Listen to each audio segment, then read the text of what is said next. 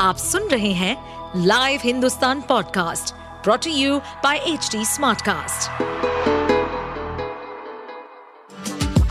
आपका स्वागत है दिल्ली एनसीआर की खबरें पॉडकास्ट में ये पॉडकास्ट आपको दिल्ली और एनसीआर की विभिन्न पार्टियों की राजनीतिक गतिविधियों, महत्वपूर्ण घटनाओं और अपराध के मामलों में गहराई तक ले जाएगा इस पॉडकास्ट में हम विश्लेषण करेंगे उन खबरों और विकास से जुड़ी सभी जानकारी और फैसलों को जिनसे देश की राजधानी और उसके लोगों पर गहरा प्रभाव पड़ता है। सावन के आखिरी सोमवार को नू में ब्रिजमंडल शोभा यात्रा को निकलने नहीं दिया गया। एक खुफिया रिपोर्ट के मुताबिक यात्रा को निकलने नहीं देने के कारणों के बारे में खुलासा किया गया है। रिपोर्ट के मुताबिक यात्रा निकलने के दौरान माहौल खराब होने की आशंका थी। जिसका असर सितंबर के पहले सप्ताह में आयोजित होने वाली जी ट्वेंटी समिट पर पड़ सकता था।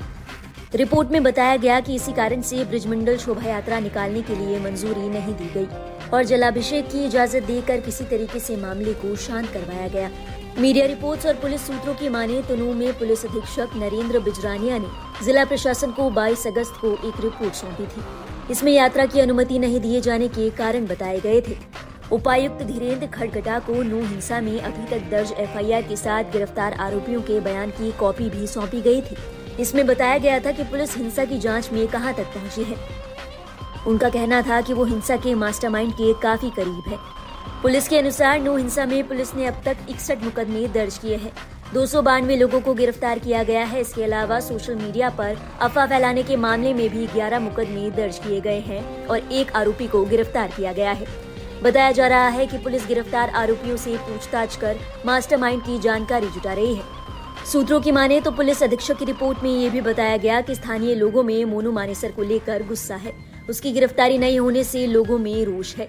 बिट्टू बजरंगी की गिरफ्तारी को लोग ज़्यादा तवज्जो नहीं दे रहे हैं। सुरक्षा के मद्देनजर सोमवार को गुरुग्राम पुलिस ने विहिप संघ समेत अन्य हिंदू संगठनों से जुड़े कई लोगों को नजरबंद रखा। उन्हें घर से बाहर जाने की इजाज़त नहीं थी। इससे पहले पुलिस ने नोटिस भी जारी किया जिसमें लिखा गया कि 31 जुलाई को नो हिंसा के मद्देनजर आप ना तो ब्रजमंडल यात्रा में शामिल होंगे और ना ही किसी को इसके बारे में बताएँगे। आप सुन रहे थे हमारे पॉडकास्ट दिल्ली एनसीआर की खबरें। ऐसी ही अपराध जगत से जुड़ी राजनीति और विकास जैसी खबरों के लिए हमें फॉलो कर सकते हैं। इस पॉडकास्ट पर अपडेटेड रहने के लिए हमें फॉलो करें एट एच हम सारे मेजर सोशल मीडिया प्लेटफॉर्म्स पर मौजूद हैं। और ऐसे पॉडकास्ट सुनने के लिए log on to W W W dot H D smart cast dot com